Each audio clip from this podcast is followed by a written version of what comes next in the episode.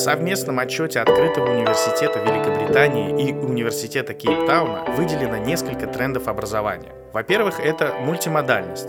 Использование в общении не одной знаковой системы, а нескольких. Обучение через культурный опыт и вызовы. Распространение метавселенных. Подкасты как образовательный инструмент. Усиление роли искусственного интеллекта в образовании. Предполагается, что уже в этом году основным средством обучения станет смартфон. Активно будет применяться виртуальная реальность, академическое традиционное образование будет дорожать, а альтернативой ему станет бурное развитие массовых онлайн-курсов и школ с университетами. Такие выводы содержатся в докладе Holland IQ, наряду и с таким наблюдением, что судить о качестве обучения будут не по потраченным на него годам и полученным степеням, а по приобретенным навыкам. Интересно, что предсказывают и персонализацию обучения, а помощником в этом видят не раз нами упомянутый в выпусках искусственный интеллект. Он сможет взять на себя роль и репетитора, и школьного помощника, и товарища, дающего обратную связь. А с преподавателей сможет снять нагрузку по разработке заданий и проверке работы. По данным Потамакского университета, почти 70% всех учащихся утверждают, что онлайн-обучение такое же качественное или даже лучше традиционного формата. Согласно другому исследованию, 82% студентов предпочитают смешанное обучение классическому, а 73% преподавателей говорят, что смешанное обучение повышает вовлеченность. Также известно, что геймификация может улучшить успеваемость почти на 90% по сравнению с лекционным обучением.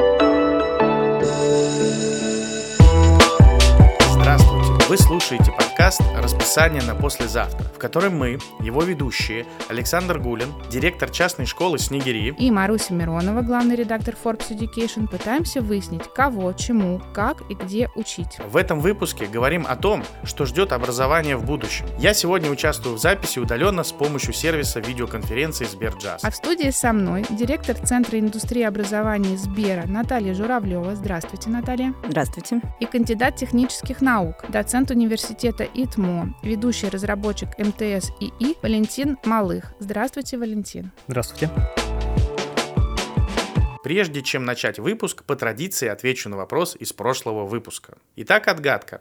В 1927 году инженеры из центра AT&T, позднее известного как Bell Labs, совершили значительный прорыв создав первую работающую систему видеосвязи в истории. Первым человеком, который практически опробовал эту технологию, стал Герберт Гувер, тогдашний министр торговли США, который спустя два года стал президентом страны. 7 апреля 1927 года в специально оборудованной студии в Вашингтоне Гувер обратился к чиновникам и журналистам, находившимся в Нью-Йорке, его изображение и речь передавались в режиме реального времени по телекоммуникационным каналам на расстояние более 320 километров. Интересно, сколько это в милях. Даже кинохроника этого исторического события дошла до наших дней.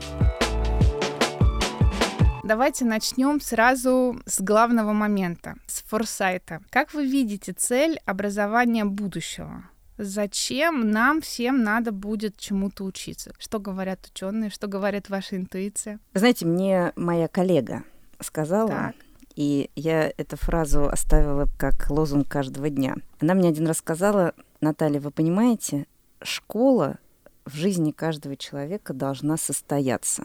И вот мне кажется, что задача образования ровно в том, чтобы школа и причем это не важно, это школа для детского возраста или какая-то последующая школа, но она в жизни должна быть, потому что сам по себе опыт обучения, он дает человеку абсолютную радость познания, умение узнавать других людей в какой-то активности, которая открывает новое, формировать когнитивную уверенность в себе, расширять возможности. И это сам по себе очень ценный опыт в жизни, который сейчас, к сожалению, часто люди стремятся проскочить или пройти какое-то образование для того, чтобы получить э, работу или потому, чтобы выполнить требования работодателя. Поэтому наша мечта, конечно, чтобы школа в жизни каждого человека состоялась как именно уникальный опыт, угу. который можно получить. И, э, конечно, сейчас изменения, которые происходят, не в первую очередь, конечно, связаны с технологиями, технологии приносят в нашу жизнь и некоторые социальные изменения. Поэтому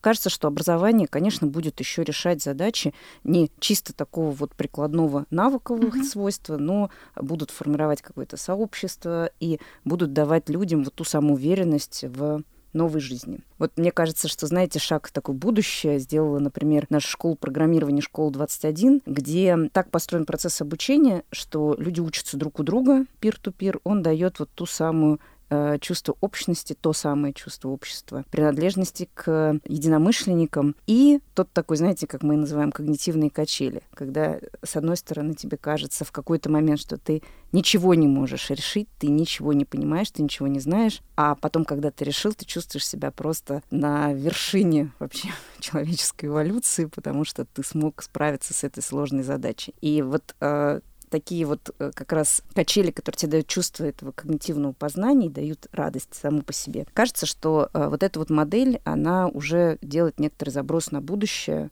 э, как можно учиться в будущем. А что скажет Валентин? Как вы видите цель образования будущего? Зачем надо будет кому-то учиться. Цель образования будущего останется точно такой же, какой она была в прошлом. Да? То есть образование само по себе э, несет довольно конкретную задачу. Да? Мы хотим что-то изучить, мы хотим изучить там, не знаю, какой-то навык, или мы хотим что-то еще э, сделать, то есть получить какие-то знания. Uh-huh.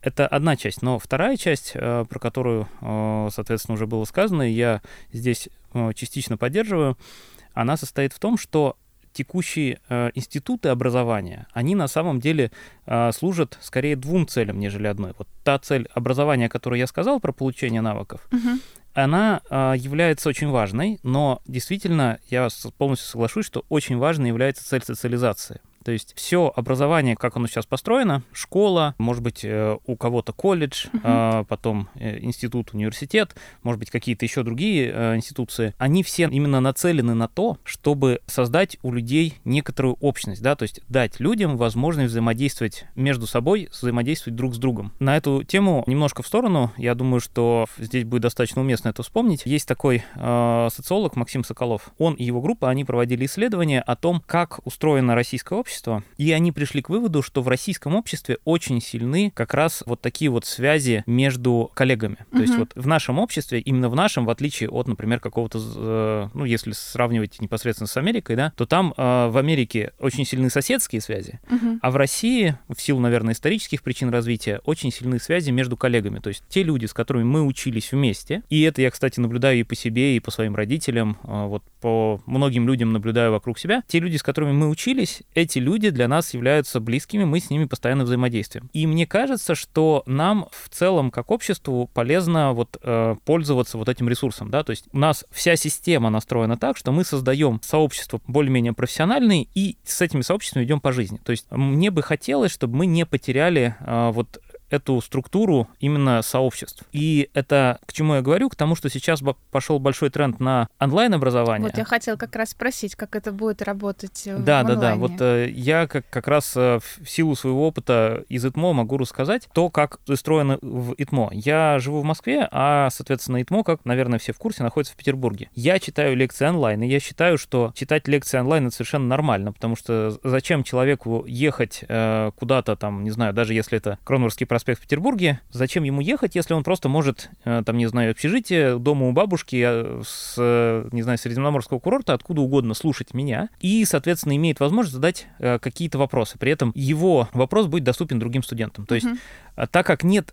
активного взаимодействия между студентами, то есть здесь скорее взаимодействие я студент, не, нежели студенты между собой, то лекции онлайн это абсолютно нормально и правильно. Более того, раз лекции записываются, то их человек может посмотреть в удобное время, в удобном ему темпе. Может быть, я сам себя, допустим, когда я слушаю, я не могу себя слушать меньше, чем на полтора. Мне, мне кажется, что я просто невозможно медленно говорю, не могу. Вот, но когда я читаю лекции, я автоматически говорю медленно, чтобы все услышали. И это действительно проблема. А вот когда мы говорим о семинарах, вот на мой взгляд, семинары это как раз тоже тоже было упомянуто, семинары — это то, когда люди частично учатся друг у друга. На мой взгляд, очень важно в семинарах также наличие наставника, то есть человека, который обладает большим опытом, ну, хотя бы большим опытом в предмете, о котором э, он рассказывает, и чтобы студенты могли этот опыт заимствовать э, прямо непосредственно в работе.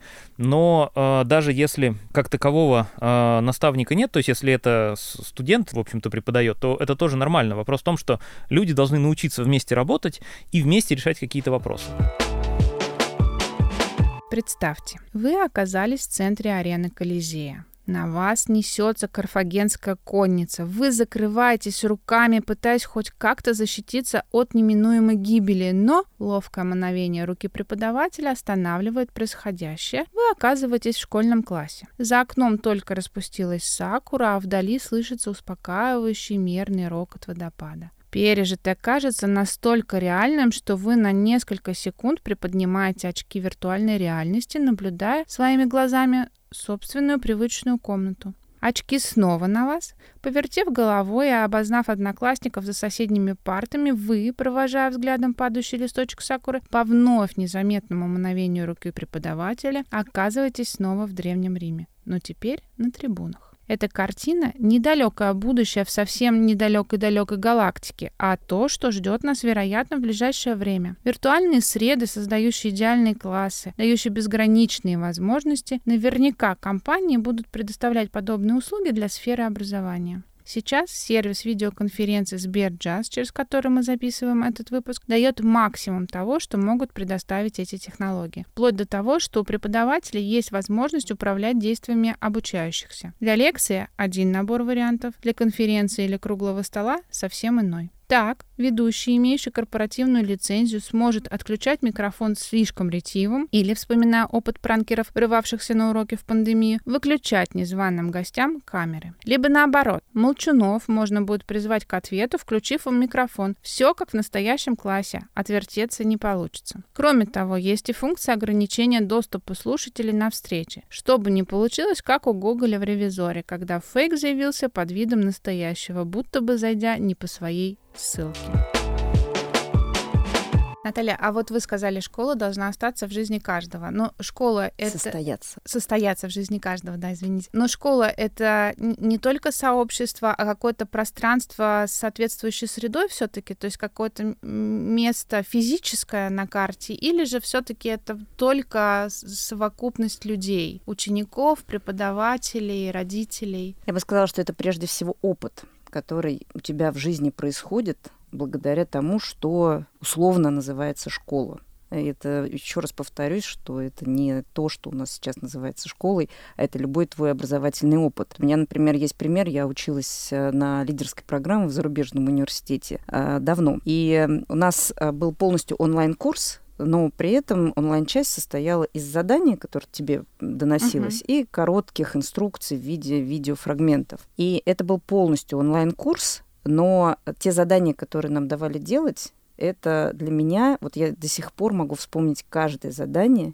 и каждый вообще какой-то вот образовательный результат, который я получила. Потому что, например, там э, было задание опросите пять своих знакомых, э, как они ведут переговоры. И я просила пять своих знакомых, с которыми очень часто неформально встречаюсь, и я была поражена, какими могут быть содержательными разговоры, если у тебя есть, ну, какой-то вот организованный опыт. Да? да, то есть когда тебе подсказали, и тебе надо после этого написать эссе по тому, что ты узнал о переговорах. И поэтому, конечно, вот этот офлайн компонент, он сейчас вот после пандемии все поняли, что это некоторые вот такая вот, наверное, luxury, которая у нас появляется, uh-huh. какая-то вот эксклюзивность, она желаема, она необходима. Но, конечно, и в онлайне можно сделать незабываемый опыт. И, конечно, инструменты, которые у нас сейчас есть, э, и помощники, метавселенные, они могут вот этот опыт сделать еще более таким иммерсивным, угу. более для тебя проникающим.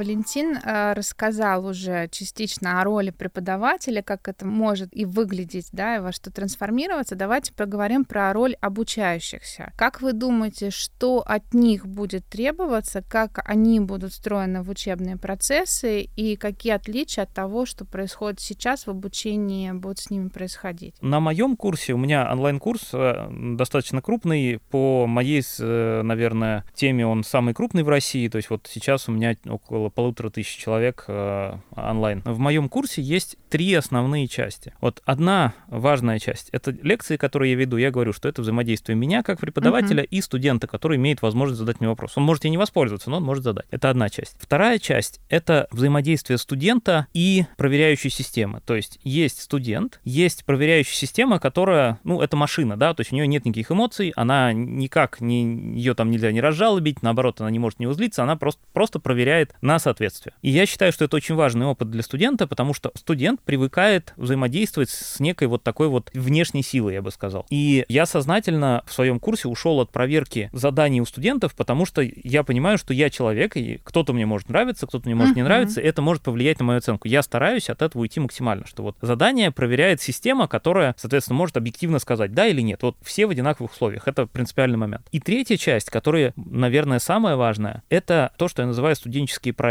Что это такое? Это когда группа, я стараюсь, чтобы это были группы, хотя, честно признаюсь, не так много групп в итоге получается, то есть люди обычно объединяются один, два, максимум три человека, э, в основном по одному, к сожалению, но пока я не придумал, как это улучшить. И, соответственно, идея в том, что там человек сам ставит себе задачу, то есть он сам работает, он имея материал лекций и семинаров, он уже может попробовать поставить себе задачу, успешно, неуспешно, он поймет на своем, на своем опыте. Он непосредственно работая, будет понимать, насколько вообще то, что он делает, вообще разумно. Может быть, то, что он делает, неправильно, и нужно переделать и переставить задачи. Многие так реально делают. А вторая часть, к которой я стремлюсь, хотя, честно признаюсь, она не настолько хорошо получается, это чтобы люди учились работать в команде. Uh-huh. Да, то есть у кого-то получается лучше, там, не знаю, код писать, у кого-то лучше получается данные обрабатывать, у кого-то что-то еще. То есть есть люди с разными склонностями, и вот моя цель в том, чтобы люди научились взаимодействовать и поняли, что у кого лучше получается, чтобы они вместе собрались вот такую вот команду. То есть, на мой взгляд, максимальная польза от обучения получается именно тогда, когда люди решают какую-то свою задачу. Не то, что я им говорю, да, вы должны там, не знаю, пройти от пункта А в пункт Б. Это не очень интересно. А вот когда они говорят, мне нужно дойти в пункт Б, вот тогда, да, тогда они получаются. И, и может, они идут не с пункта А, а с пункта С или вообще откуда угодно, да, от бабушки. Но, тем не менее, менее, именно другая постановка задачи позволяет человеку научиться. Угу, то есть позиция должна будет быть активной. Безусловно, потому что, на мой взгляд, ну, я вообще придерживаюсь такого императива, что научить кого-то нельзя, можно только научиться и дать возможность научиться, да, то есть я как э, преподаватель даю возможность. То есть если человек хочет, он возможностью воспользуется. Если он не хочет, то,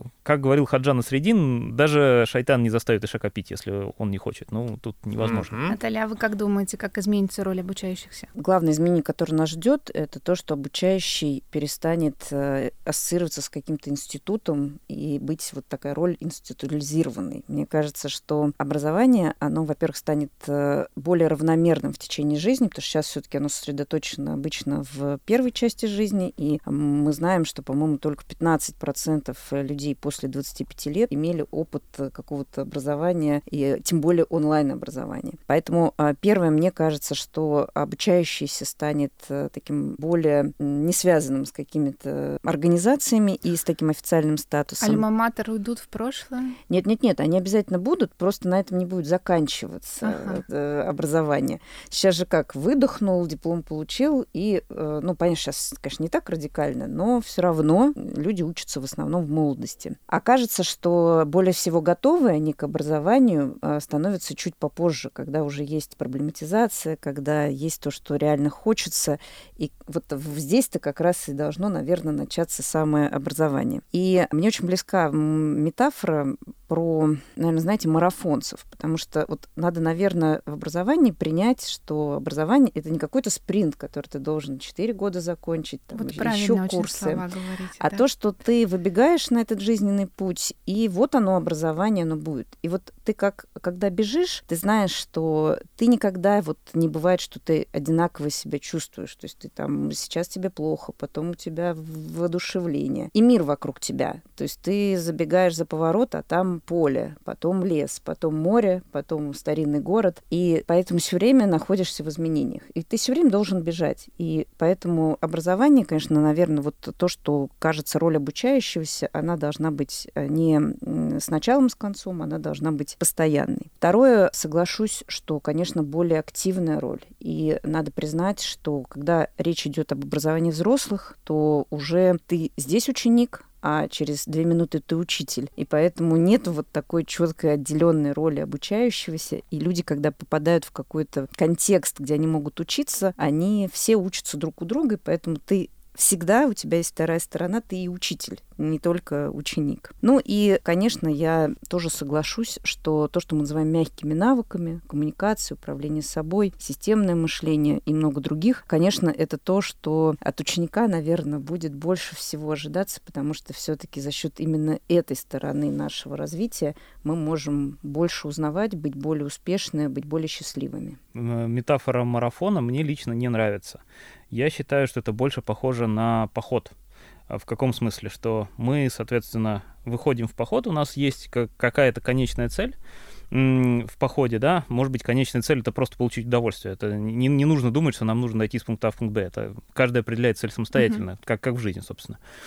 И э, мы не все время смотрим на карту, да, какое-то время мы просто идем, да, то есть мы просто используем свои навыки. Нам не нужно все время учиться, нам нужно учиться время от времени, и самое важное, нам осознавать когда нам нужно поучиться, то есть когда нужно заглянуть в карту и понять, а вот, ага, вот мы здесь, и давайте сменим курс, да, вот такие вещи, на мой взгляд, более важные, потому что все время бежать, ну, э, как минимум не все способны. Ну, вот я на себя примериваю, я не думаю, что я способен все время бежать, да, все, все время пытаться что-то выучивать. Конечно, безусловно, я, э, там, не знаю, время от времени, может быть, каждый день по чуть-чуть, но я э, что-то выучиваю, но, но это не каждую минуту, да, то есть это именно прерывистый процесс. Я осознал, что мне этого не хватает, я посмотрел, подучился, все, пошел дальше. Не могу не спросить тогда, вот если мы все приходим к выводу, что позиция должна быть активной, и а, люди должны учиться друг у друга, а как и где брать навык обучения, что я имею в виду. Не каждый, наверное, может научить другого. То есть это тоже нужно уметь, обладать той же эмпатией, наверное, эмоциональным интеллектом, способностью доносить, объяснять. Нам с рождения не каждому это дано. Можно ли приобрести этот навык или как-то вот эта вот новая среда образовательная будет помогать? То Потому что есть же тот же самый комплекс самозванца, когда тебе кажется, что ты ничего не можешь, ничего не умеешь, а при этом высококлассный специалист, но просто вот тебе не хватает каких-то психологических сил принять это. И понятно, что это надо прорабатывать в кабинете у психолога, да, но тем не менее, не каждому это дано. Как вы думаете, можно ли с этим справиться? Как это будет работать в будущем? Обучение тому, как учиться, должно быть с раннего возраста. Наверное, может быть, это в школе нужно закладывать. Я, здесь я не чувствую себя себя специалистом, это мое предположение, да, что обучение тому, как учиться, это очень просто критически важный навык, его, его действительно практически нигде не дают. То есть, если человеку повезло, то его родители научат. Родители сами умеют и могут обучить, это прям вообще сказочная история, но, к сожалению, действительно не так много людей, кто этому научается. Я уже, соответственно, свои навыки сверял, можно сказать, с литературой или с опытом других людей по обучению уже в более взрослом возрасте, и там уже разбирался в том, как учиться лучше. Мне кажется, если бы мне эти навыки были поданы в какой-то понятной форме еще в школе, наверное, это было бы более эффективно. Я соглашусь, что умение учиться и вообще такой вот э, навык э, получать больше всего из процесса обучения, как учить и учиться, конечно, здорово, если это можно делать с детства. Мне кажется, что развитые мягкие навыки в целом, они уже достаточно для того, чтобы быть в этом процессе такого пир-ту-пир образования. Я думаю, что, наверное, надо различить все-таки э, такое практическое обучение, когда мы учимся друг у друга ежедневно в процессе таком каждодневном, от все-таки роли учителя, педагога. Uh-huh. И я считаю, что, конечно, педагогике надо учиться. Это отдельное искусство, наука. И я вплоть до того верю, что есть у тебя талант, uh-huh. или, может быть, его нету. А, но для того, что мы сейчас подразумеваем под ежедневным развитием, конечно, этого достаточно самого простого. Мы же все в этом участвуем. И у меня дети-подростки, они меня учат прекрасно, не имея никаких специальных Ну, мам, навыков. только вот так вот, да, обязательно? Да, мам, уже давно лайки никто не ставит, надо писать э, буквы капслоком. Поэтому э, да, но э, я бы здесь хотела отметить, что, конечно, с вот этим распространением образования от каждого каждому, конечно, роль педагога будет расцветать, потому что технологии будут помогать э, педагогу больше заниматься тем, чем должен заниматься педагог. Они будут убирать рутину из его uh-huh. жизни, будут давать больше технологических возможностей. Обучающиеся будут больше иметь возможности делать дома. И, конечно, это все равно специальные навыки. И талант. Да. Я, кстати, горячо поддерживаю вот этот вот тезис про то, что у нас будет расцветать педагогика в, то, в том смысле, что у нас, на мой взгляд, это вот мой, наверное, громко сказано прогноз, это вот то, что то, что говорит моя интуиция, основанная на каком-то опыте, что э, действительно, на мой взгляд, педагогов э, у нас будет становиться больше, потому что мы в неком идеальном мире в моей голове, нам технологии позволят освободиться от рутины, и у людей появится больше времени на общение друг с другом. То есть mm-hmm. наша задача сконструировать, ну, наверное, социальную среду в каком-то смысле так, чтобы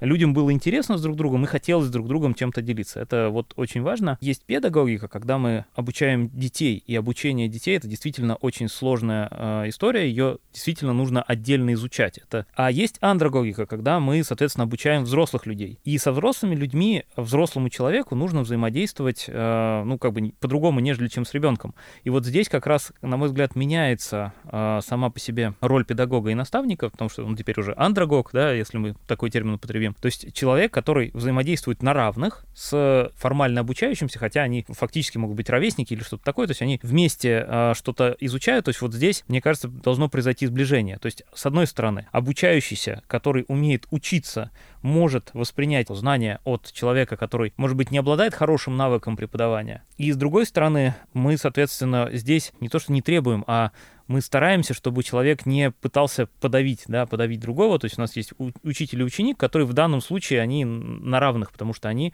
э, оба взрослые люди, и один пытается передать опыт другому. Нужны и те, и другие навыки. То есть изначально человеку нужно дать навык обучения, то есть чтобы он, он умел воспринимать знания. А навык обучения — это уже э, после того, как... То есть после того, как человек уже стал постарше, и он э, должен в любом случае передавать свой опыт так или иначе, вот здесь вот уже нужно этот навык прививать. Безусловно, обучение peer-to-peer или когда ребенок учит ребенка а, имеет а, свои положительные эффекты, но здесь теряется именно методика передачи этого знания, да, и об этом нужно все время помнить, что все-таки ну, взрослый и в школе это в первую очередь учитель, и его задача правильно организовать передачу этого знания, возможно, даже и посредством двух учеников, когда они будут взаимодействовать друг с другом. Вы уже упоминали много интересных нововведений, иммерсивных технологий и так далее. Вот хотел бы спросить, существует множество различных новых направлений в педагогике. Использование искусственного интеллекта, э, смешанная реальность, XR-технологии, чат-боты и многое-многое другое. А что же из этих модных технологий исчезнет? Я думаю, что все технологии останутся, но перейдут из э, стадии хайпа и мегапопулярности под э, конкретные прикладные задачи. Потому что если в какой-то момент метавселенной казалось, что решением в принципе для того, чтобы вовлечь людей в образование, то сейчас вполне э, четко определен класс ситуаций, где это образование более эффективно. Но кажется, что должен просто пройти какой-то свой цикл, свой этап, Э, почему метавселенные притормаживаются? Потому что производство контента очень дорогое, и оно явно проигрывает. Но сейчас, когда появляются э, новые модели, генеративные модели, то контент становится производить все дешевле и дешевле,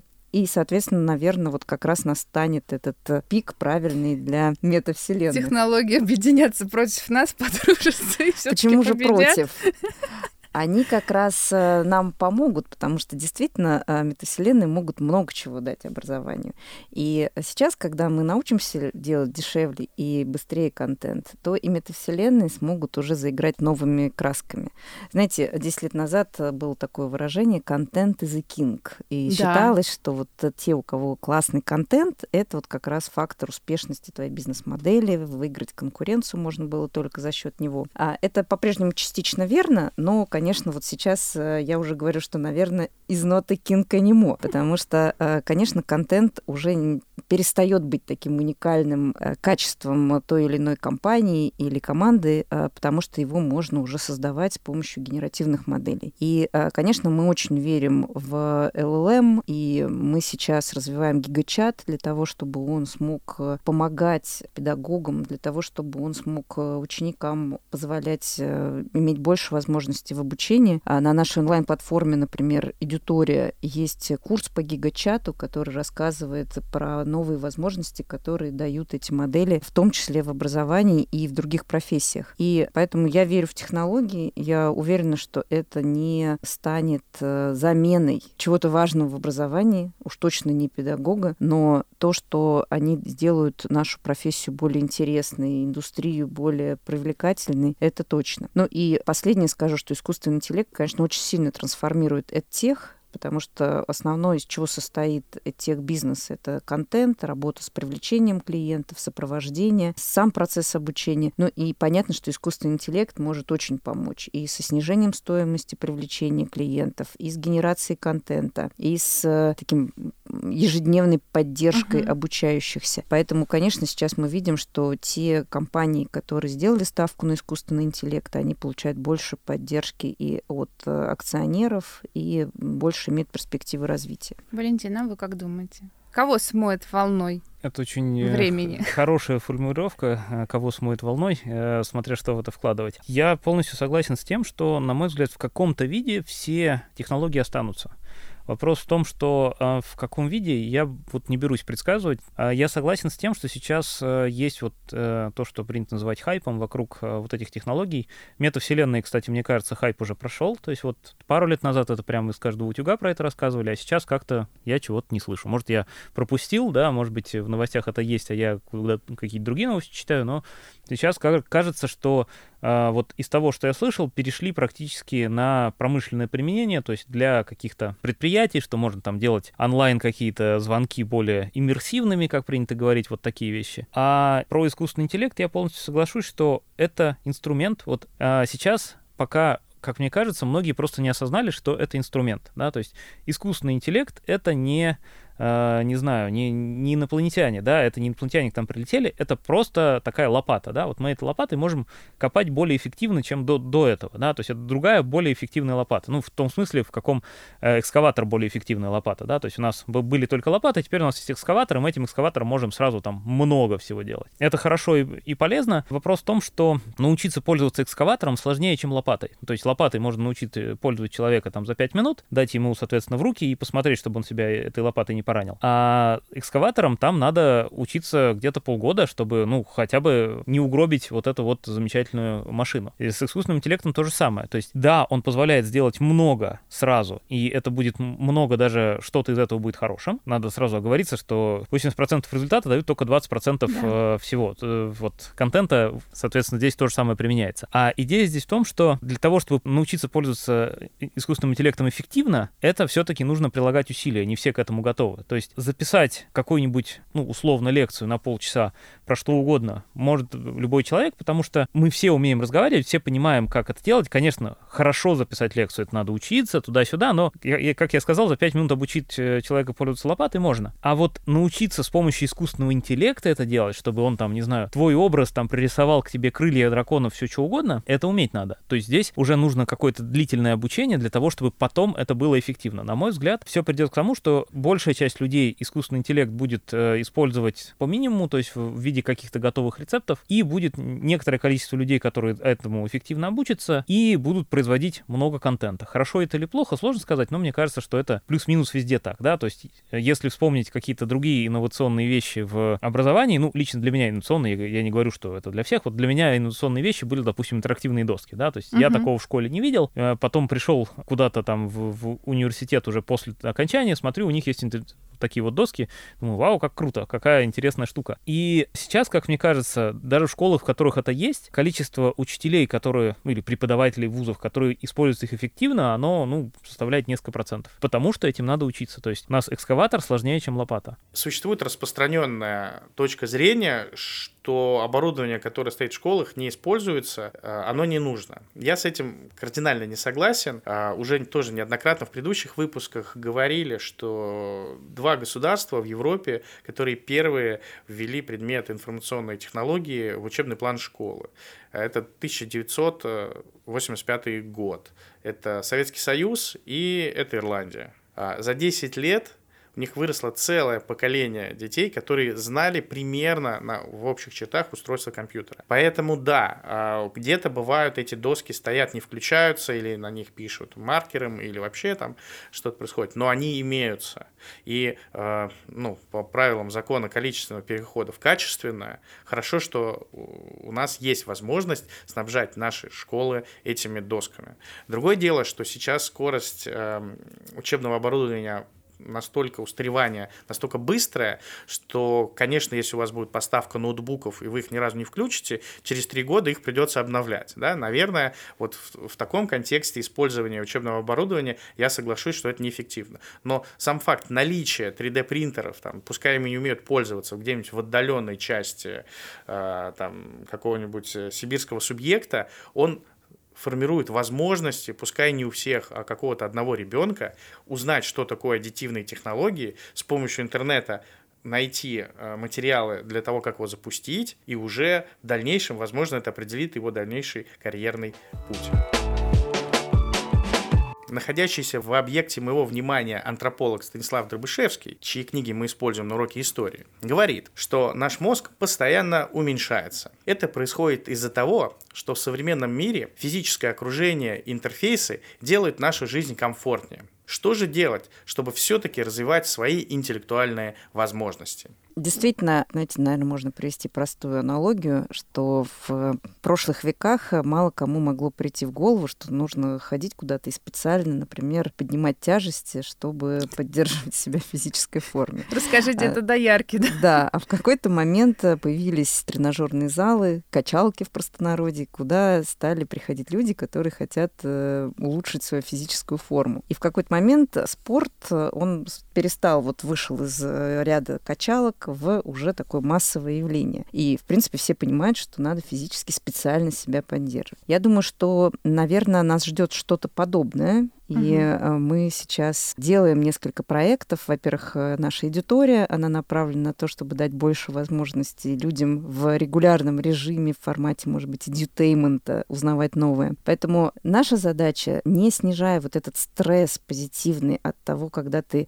берешь новую планку и что-то изучаешь новое, чтобы он оставался, чтобы люди чувствовали потом удовлетворение. Но и понятно, что каждый человек, наверное, для себя должен решить, что образование это уже не столько и не только для того, чтобы профессию получить, зарплату поднять, но и для того, чтобы оставаться как можно более дольше ментально здоровым. Угу. А вы как качаете мозг? Хороший вопрос. Очень важно именно пропаганда вот этого вот когнитивного атлетизма, если можно так выразиться. Давайте так назовем. Давайте так, так, так, так, так назовем. Зададим да. тренд. Да, да, да, да, да. Человека должна быть мотивация развиваться. И вот этот способ развития, он ничем не хуже.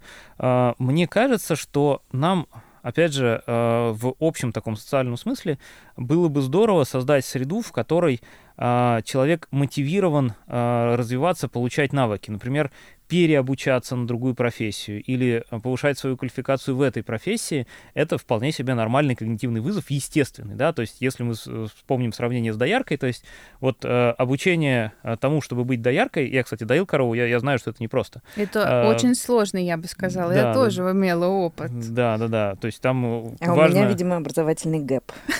Да, я не знаю, его можно наверстать, мне кажется. Можно, да, при желании, это, ну, некоторый навык. И если мы, допустим, из доярки хотим переквалифицироваться, например, рубщика дров, да, вот э, пользуюсь такими э, сельскохозяйственными аналогиями, то здесь нужно освоить новый навык, и это когнитивный челлендж в том числе. То есть помимо того, что это физический челлендж, да, это еще и когнитивный. То есть нам нужно себя этим топором не убить. Это, кстати, тоже не, не просто я тоже пробовал рубить дрова, это, это требует некоторого навыка. То есть идея здесь в том, что наша задача создать такую среду для людей, которая бы их мотивировала получать или дополнительные навыки, или менять свои навыки, что-то такое, да. То есть нам необходимо, чтобы когнитивный челлендж возникал, но он был преодолим непреодолимым, да, то есть вот это очень важный момент, который я лично пока не знаю, как его реализовать в этом смысле, что мы должны создать, мы, я имею в виду как общество в целом, может быть, э, крупные корпорации как часть общества, может быть, это э, государство, может быть, что-то, но важно, что есть такие области в жизни, когда нам ставится когнитивный челлендж. Да? Например, вот у меня был когнитивный челлендж, что я уехал, а кота нужно было покормить. И мне нужно очень срочно придумать,